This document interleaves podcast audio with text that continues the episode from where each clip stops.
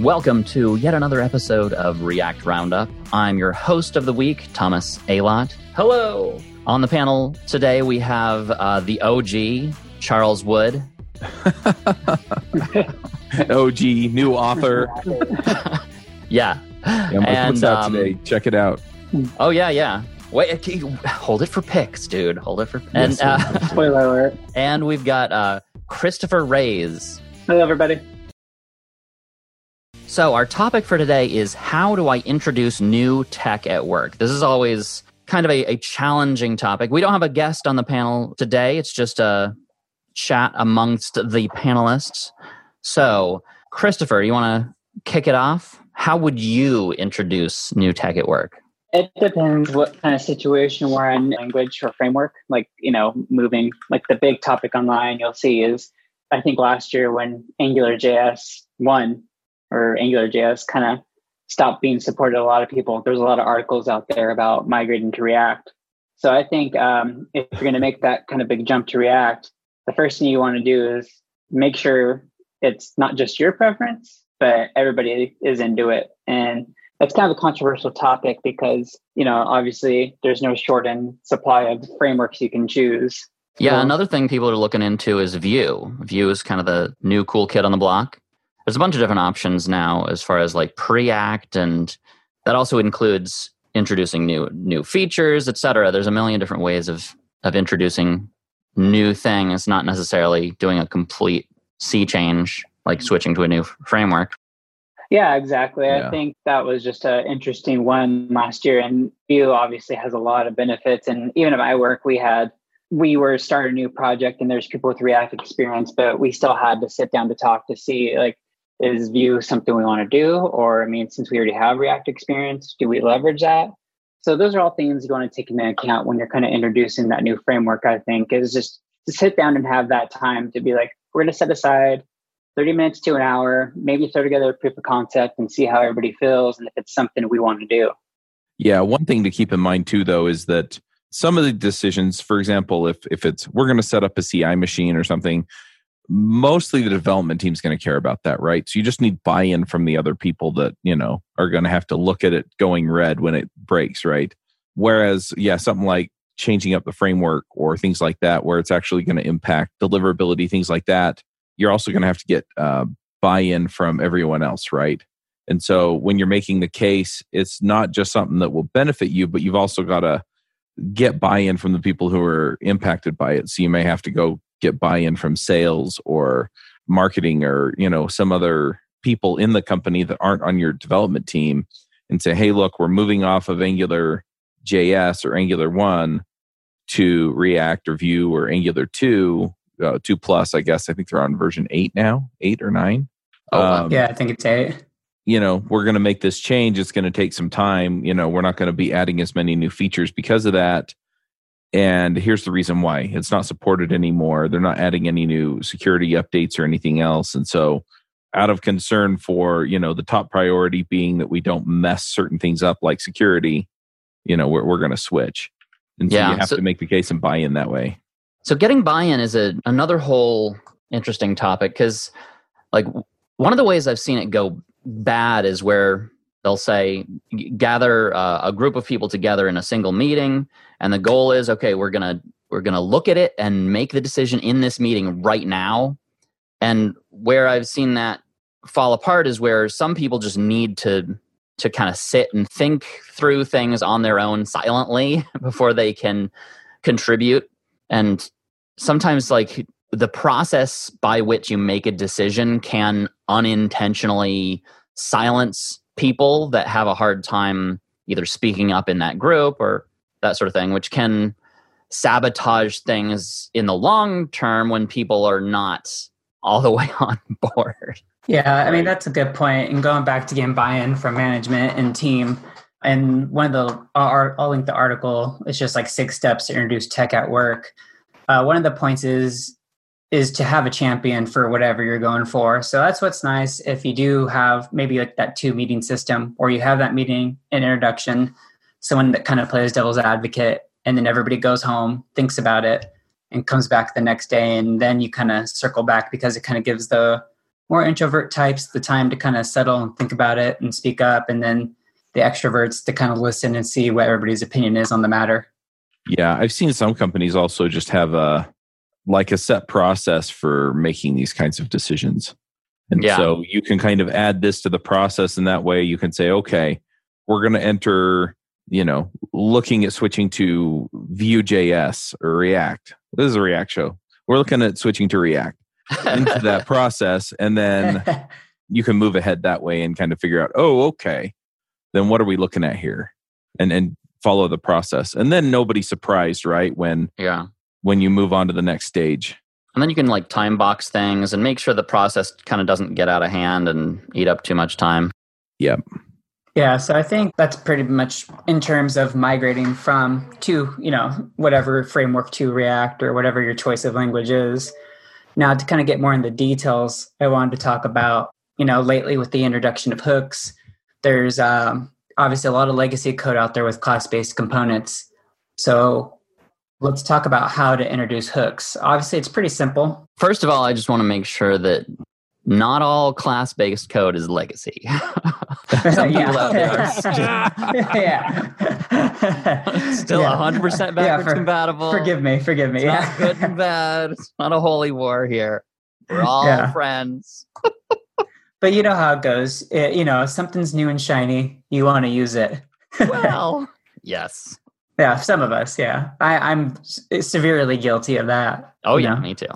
So I think the introduction of hooks was, you know, this past year has been a fun thing to watch. So I don't know what you're. Concurrent Sorry, mode and suspense and stuff coming up too. This is going to be another whole sea change opportunity. Yeah. Yeah, and I think you made good points. Just because you know class-based components are backwards compatible, it gave people the option to stick with what's comfortable. But then you know those of the you know those who are kind of using render props or higher components and kind of running into that render prop hell, if you will, are able to kind of utilize this for as a new pattern to kind of handle those kind of issues. Yeah, I think what really helps is to kind of tease apart the different things because sometimes when when people say let's do X, what they really mean is let's do X Y Z double U W etc. and conflate a bunch of things. And I think at the very least we can all agree that if you're using React, everybody at least needs to understand code written in hooks and know how what the the trade offs are, whether or not you choose to actually use them yourself individually or use them in your project or migrate to them, etc. We all need to at least understand them. Yeah. Yeah, that's a good point because as we've seen, some of the ground pains with hooks was with use effect and rendering a million times when you only really wanted to render once based on like a variable change. so Yeah. obviously understanding significant. Yeah.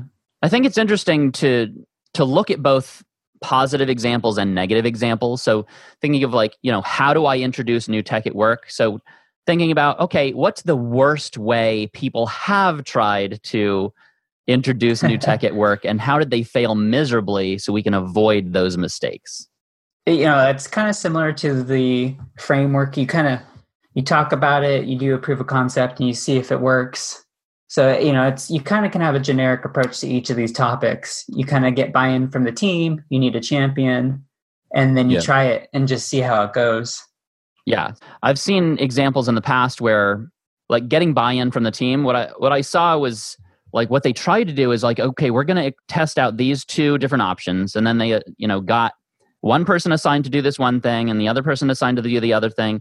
What they accidentally created was a uh, a revolutionary war, and it was it became like this technology was linked to this person and all the people that liked that person versus this person yeah, and then it wasn't about the technology anymore it was just about the people Yeah, I've run into that as well. Where yeah, you know, it's basically, you know, people going around and lobbying for the thing they want. And it's whoever whoever's the most persuasive, right? Or the one that people like better. The person people like better, not the option people like better. Yeah. exactly and we're technologists we're engineers here we're at least pretending to be And we're humans. and we're humans sometimes it's it's easy to forget that we still are humans and the tribalism and all that stuff is still quite alive in Yep. yeah. I think you had a good point to you almost need someone on your team that kind of bounces you out and is a little bit of a devil's advocate. So like I'm, you know, I'm blessed enough to have someone on my team where a little bit more conservative. So it's like when something new comes out, I'm like, okay, let's learn this new thing and try it. And then, you know, they'll be like, okay, well, let's think about it and fail at it 10 times and then see what's the best solution. You know what I mean? So I like, yeah, you know, so it isn't, it's nice to have that balance. I've been, you know, in each of my jobs, I've always had someone like that that's a little bit more tempered. So I think it's nice to know, like when you go in to learn anything, always look at the downsides of it as well, just so you understand all basics or all aspects of it. Yeah. It also helps to like, I, I recently learned kind of my default patterns looking over over my my history. I'm the type of person that gets excited about the new and the shiny too much and overvalues the new and undervalues the old. So I've kind of learned that I'm almost not allowed to be the person to say, hey, let's change everything, because that's kind of what I want to do anyway. So I'm forcing myself to be kind of the the crotchety old guy who's like, well, maybe we should wait, or may, just to to kind of counterbalance my own natural desire to just like let's switch everything to hooks now.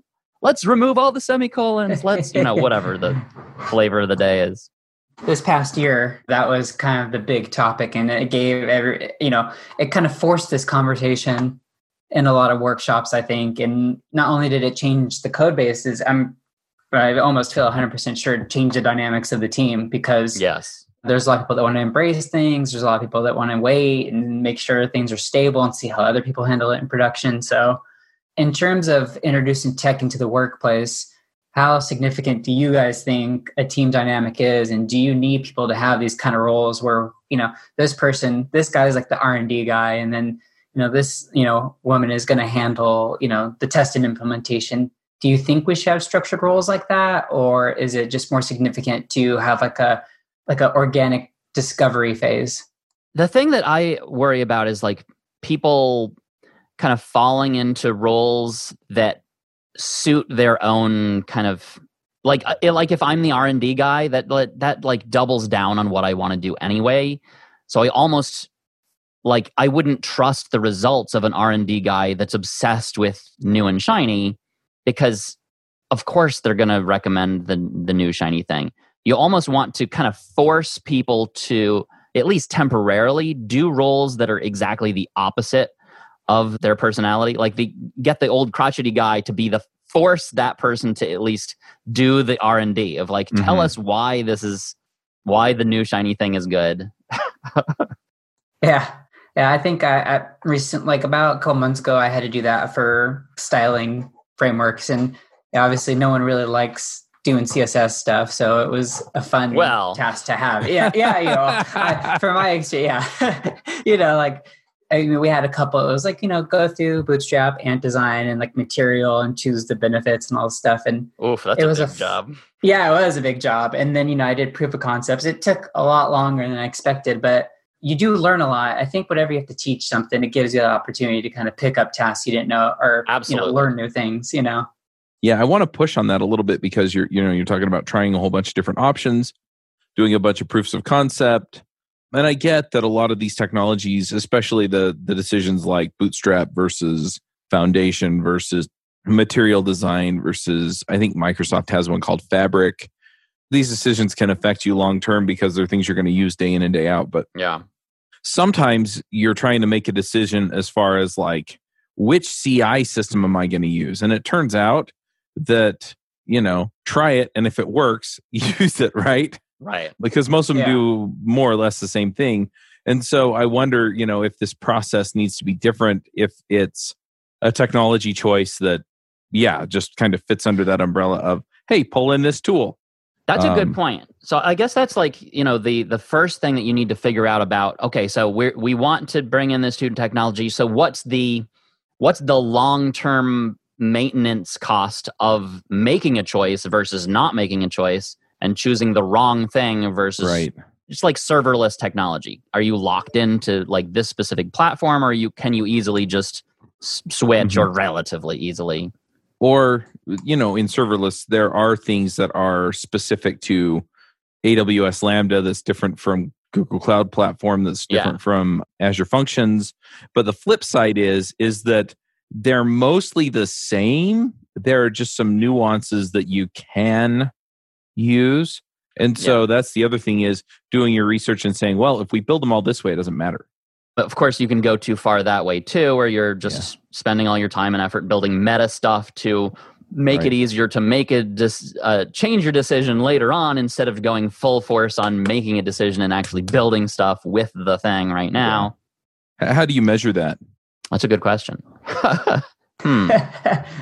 You measure it? I guess it it it really all depends on the details. Like if you're picking a a platform like Vue versus React versus Angular, so much of that also goes into the people that you hire. Like I'm never going to go and and like if they switch to Angular where I work, I'm no longer working there. like I'm not going to just switch, oh, I guess I'm going to use Angular now. No, I, come I have on. a job.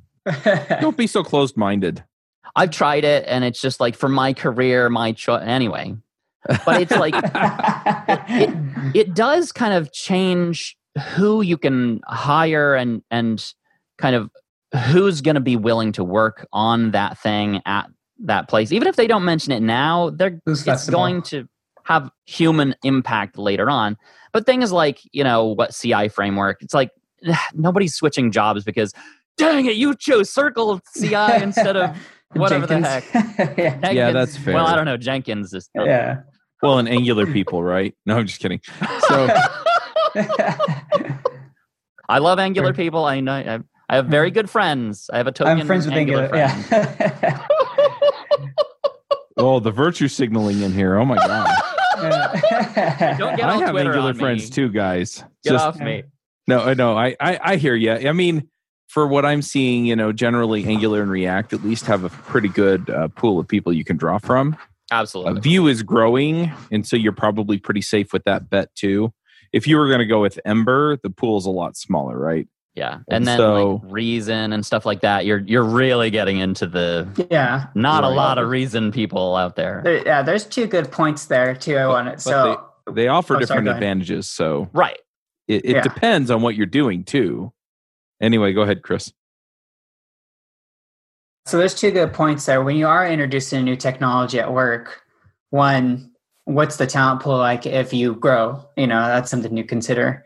And then uh, Thomas had mentioned, you got to be concerned about the long term cost of this. And I think that's a good segue in. How do you, if you aren't doing some kind of automated testing, how do you introduce testing and how do you start?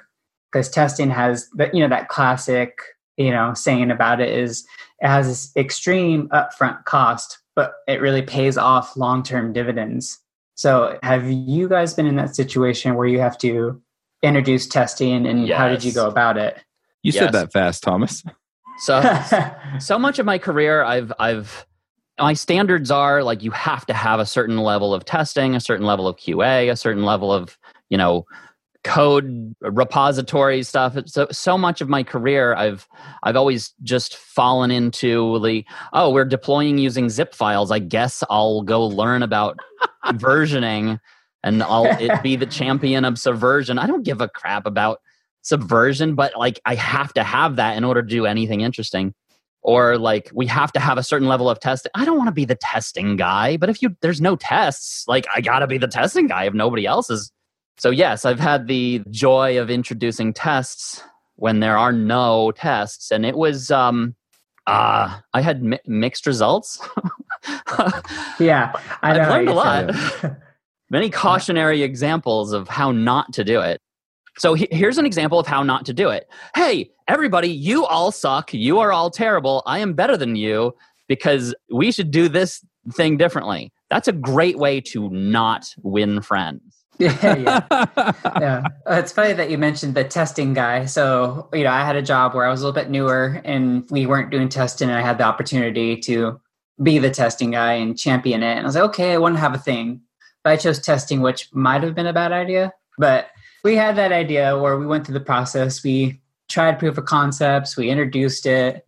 Half the people liked it, the other half hated it. And so we just pushed it and, you know, went for it. And I feel like, you know, again, is that upfront process was painful. People were angry, got some mean looks. But I think it kind of relieved anxiety And when deployment day came. That piece was there, knowing like, hey, all our tests are passing, we might be okay. but you never know. But in terms yeah. of introducing testing, it is that it's not a risk, I want to say, but it you don't get that instant gratification. Yeah. Yeah. One thing that I'll throw in here, because I've been in this position before. Yeah, I can't remember which place it was, but I was in one place where, yeah, they they didn't do testing and they were kind of hostile to it when I brought it up because it was like, well, you know, what's wrong with the code writing? And I'm like, you think you're better than me? Yeah, that's kind of the way it came across. And, you know, my, my response was more or less, no, but I get a little nervous when I think about what you know that he doesn't know and what he knows that he doesn't know and what he knows that she doesn't know. And so when you build something in, you're making assumptions that none of the rest of us are aware of. And so there's going to be some overlap that doesn't get handled well. Anyway, so I kind of talked him around to at least going, well, I guess that makes sense, but I still don't want to do it. And then the way that I pushed from there was essentially, well, let's just try it. You know, let's try writing tests on all of our new stuff for a month because I knew that we were going to deploy at least twice there. And then we can kind of go back and kind of do like an agile res- retrospective. But I just kind of pitched it as then we can sit down and talk about what worked yeah. and what didn't. And helps to use regular human speech sometimes. Yeah. That just got us a long way toward at least people getting on board. Because some people, after the first deployment, you know, and we didn't have as many problems, and they were confident that the code worked because we had tests around the new stuff, they were all in. And so we had a few people that we still had to kind of bring along a little bit, but it was much easier to get people in by saying, hey, let's just try this for a month, right? And then if it doesn't work, you know, if it doesn't work out for us, then we just won't do it. Yeah.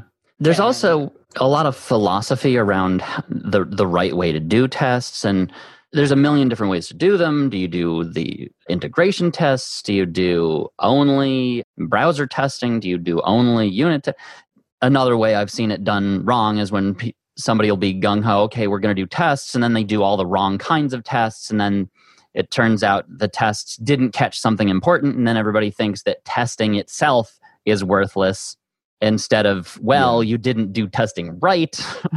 so spending a little bit of time like learning the philosophy of testing or at least like the uh, the hierarchy and what a good kind of high level way to approach it before just diving in and just like thinking right. you already know and that helps a lot yeah i think charles's approach was good and you know like you just need that champion and that incremental approach where yeah you know you kind of start you know in terms of react you write a couple jest tests right and kind of get that going and then once that suite's built up, then you kind of work up to like a Cypress like end to end test. And you know, you need someone to kind of get that experience under the belt to kind of get the architecture in place and mentor others or, you know, have a couple of people that work through the whole process. But I think that's the way when you're introducing testing is, you know, just try it. You know, obviously it's just adding another file, you're giving it a go. And if it doesn't work or it's not for you, then you know you don't have to do it. But i think in terms of introducing a technology that's a good approach is just just go yeah. for it you know? Yeah one thing that i'll push a little bit though is every team's different. So tailor that approach to your team. Yeah. Yeah. Another thing to keep in mind is when when you are pushing for doing testing it's it's like pulling on the tail of a dragon. You don't know how big the rest of the dragon is or how much more is coming so mm-hmm. like you, you introduce a little bit of testing and then okay, well we want to test this code, but actually the code wasn't written in a testable way. So where do you put the complexity? You have all this complexity. Do you put all the complexity in the tests? Do you refactor all of your code? But how do you know you didn't break all your code if you if you didn't have any tests? Yep. Yeah, that's a fun thing too, because you know some of the testing frameworks have their own little quirks, and if you're testing something, yes. if something wrong there, you're like, oh man, everything's broken. you know. Yeah, and I think then there was Mocha or something like that that couldn't handle arrow functions at first. Oh, so it, it, yeah. to, it thought like you know I think it was like this was handled weird, so everything broke or something. It was there was an odd instance of it. There's also like fads, like uh, shallow rendering was like a big fad for a while. There are still a lot of people that I mean that's probably another holy war that I just stumbled into there. Don't don't at me. Like some people are all into oh you should do all shallow rendering. You should never you know reach in and test the and then uh, Kent C Dodds like it's kind of hard to argue with anything Kent C Dodds says. yeah, that's rough. yeah, he's like, well, shallow testing is bad because of he's got reasons. I don't remember what they are, but they seemed convincing. Yeah, I have always I've the, the rule of thumb. I always you know start simple, have an expected behavior, and test the output and make sure it's the actual. So if you have like a currency output, if you throw in three hundred, does three dollars output? You know something like that to kind of get started. The integration testing and end to end testing you know those are a little bit more difficult but there's some really good guides out there that will kind of help you take those first steps but i'm a big believer in that incremental approach where just start with the unit testing is always a safe bet. Yeah. As far as yeah. me personally i've kind of ruby on rails got me down the rabbit hole of of testing and test driven development as well. And f- for me it it kind of integrates into my workflow. If I can get the flow right where I'm I'm kind of describing what I want as the test and then building something as the implementation of that test, I can just get into such a, a rhythm that my personal productivity just shoots through the sky. But like my personal workflow, I can't really expect other people to do that because it's just it's so specific to the way that I have to work. Yeah, I know what you mean because TDD I, for me, I was I had that similar experience on a larger node app. So it wasn't React, unfortunately, but you know, you get in that flow, you get your test written, you know what your uh, your inputs are going to be and what your expected outputs, and then it kind of got that rhythm over to where then you go over to the node aspect and had that hot reload. So then you know you would see all the red turn to green, and you'd be like, yes. "Oh man, I'm satisfied with my life right now." Feels so good. That is such a good feeling, and even if you're not used to it, just seeing it all turn green and going, okay, well, everything that I told it I wanted, I got. yeah, I know I started work at 6 a.m. and it's only 9 a.m., but I'm just going to call it a day because that was real. That's right. All green, commit, push. Yeah, I'm out of here, guys. Yeah. And I'm out. Drop the mouse. There you go. yeah. So we covered uh, introducing the frameworks. We talked a little about introducing hooks and then testing. What other aspects are there that, you know, as a React developer should we be concerned about? So I think there are kind of different categories. So talking about like React hooks is essentially introducing new technology or new libraries could also kind of fall under that same kind of thing, even though React hooks is a feature of React. Introducing new practices, I guess, in the code. The introducing testing is more just introducing different processes or introducing new parts of the process you use you know I, I, see the same thing with like docker if you're going to do builds in docker or something like that you know introducing that kind of thing kind of falls under the same kind of thing as introducing testing. Of course you're also introducing a tool. And and i guess that's the other arena and we did talk a little bit about like ci and stuff as far as introducing a new tool right? Getting people on on board. With something like circle ci though or something you may also have to get budget and so you have to get your boss to go to bat with yeah. whoever.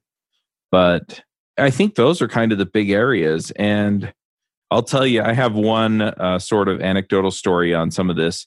It's more in line with the testing discussion than it is with the React Hooks discussion. But I was working on a team, man, what, like 10 years ago? I was there and there was another developer there. We started trying to talk our boss into adopting agile development practices. Oh, yeah, that's a big change. Right. And so yeah, we, start, wow. we start chatting with him and we're talking about the benefits of it. And what we wound up doing is we wound up actually convincing him to pay to go to a conference, a small local conference called Agile Roots that was being held there in Salt Lake. And they had actually rented the small event center that was like right up the road from our office. And so it made it really easy for us to convince him to, you know, pay for all of us to go. And by the time we we were done with the conference, he'd sat in on enough sessions to where he got bought in Right. That's huge. And so once he was bought in, then we could come back around and we could have the conversations about, okay, this is what I learned in these sessions. Oh, well, I learned these other things in these other sessions. And we could kind of formulate a plan to adopt agile development. But we had full buy in from the stakeholders, namely us.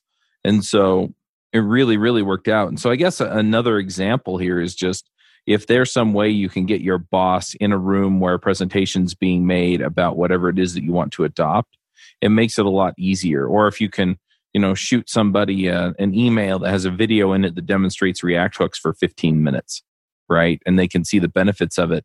You might be able to get some buy in that way. And even if you get people wanting to get on board, then people are willing to talk about how you actually bring it in and use it.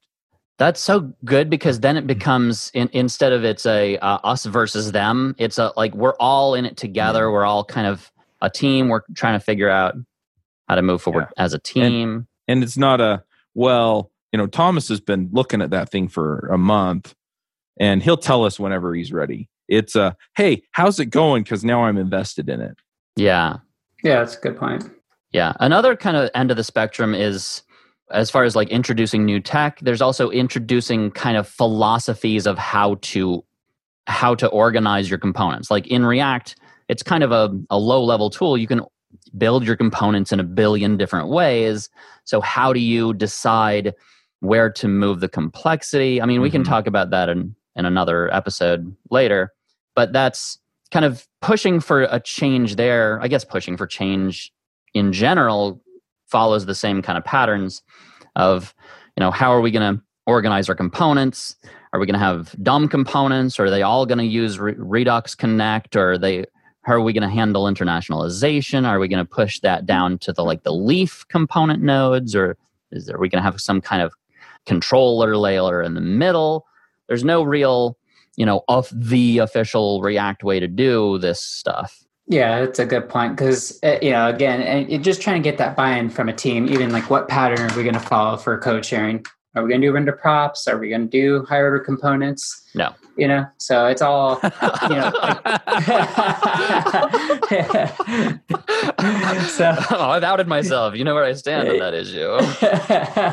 so that's what's uh, interesting. Is like I said earlier, there is a pattern you can follow for introducing things and you know, a lot of it has to do with collaboration and getting buy-in right. from your team.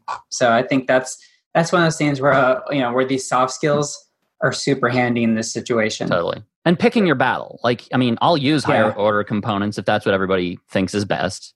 But if we're not already using them, I might, you know, want to have a discussion with you. yeah. Thinking of yeah. introducing them. All right. Well, we kind of need to get some picks in because we were going to try and squeeze in another episode today. So let's well, go I ahead this, and do picks. This great new book, if you could.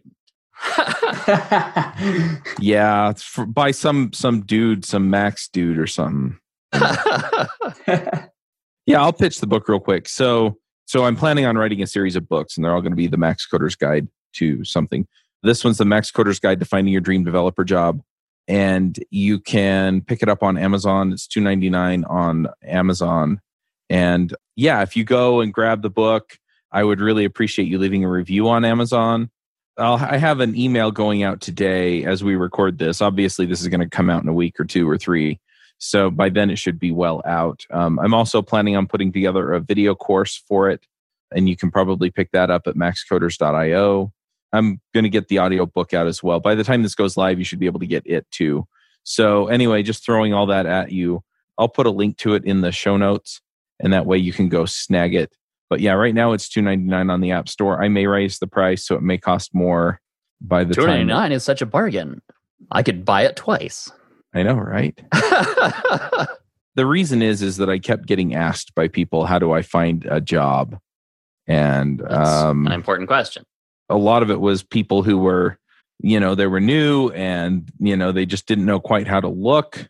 And then there were a bunch of other people that were you know they were in a job they didn't like. Usually it was their first job and there was some aspect of the job that they didn't like so they didn't have growth opportunities or this or that or the other right? And so anyway i coached probably like a dozen or so people using this process and pretty much all of them were able to find jobs that paid them more and gave them more of what they wanted from the job. That's huge. And so i was like i'm going to write this down because a lot of them were just out there putting their resume out there over and over and over again and weren't getting the results. so yeah, so that's kind of the the deal there. So if if you want to go pick up the book, I would appreciate it. There is a link in the front to get on the list for announcements as far as I'm I'm working on some worksheets that I plan to add into the book, but you can get those worksheets by joining the list and then you'll get notified when the audio book is available as well. So yeah, awesome. That, that's pretty much it. Christopher, your turn. Yeah, that's good. I'm going to choose this blog on LogRocket, it, or yeah, LogRocket, and the title is "Practical React Hooks: How to Re- Refactor Your App to Use Hooks." And it's a really good in-depth article. It's about 15 minutes, so if you're reading, you know, three-minute medium ones, it is a little bit of a trek, but it's worth it. It's got some really cool uh, gifs in there where it actually shows the transformation from a class-based component into a hook, and you know they go through the whys and good and bad, and it's just a really good informative article. So that's what I'm going to choose today. Very nice. So my pick of the day is uh, the updated Teachable Machine by um, Google. It's a, an online website where you can learn to do machine learning and stuff without learning any code. You can just get started. It's something that you can give to like a, a kid and they can start noodling around with it and starting to to to develop an intuitive understanding of the power and capabilities and limitations of machine learning through play, which is a, a very valuable and fast way to learn things on a deep level. I highly recommend everybody noodle around with it because AI is the future. We're actually starting an Adventures in Machine Learning podcast. So Ooh, Oh wow! uh, we'll have to get somebody on to talk about that. That, that Yeah, totally. really cool. subscribed. Yep, it'll probably come out around the beginning of the year. So Which year? 2020. Oh. Future is now. we, ha- we have another podcast that uh, I'm collaborating with rather well known company as well, and we're working on putting together a joint announcement. So I'm not going to announce it here yet, but Ooh, exciting. Oh, Yeah. Spoiler. Yeah. so keep an eye out for that too. Join the mailing list, and you'll find out when they go live. How's that? Oh, there's a mailing list? Yeah, go to devchat.tv, scroll down to the footer, put your email address in. Okay. Devchat.tv, you say? Yeah. Okay. All right. And that does it for another episode of React Roundup. Talk to Thanks you. out, everybody. See you guys later. Bye, everybody.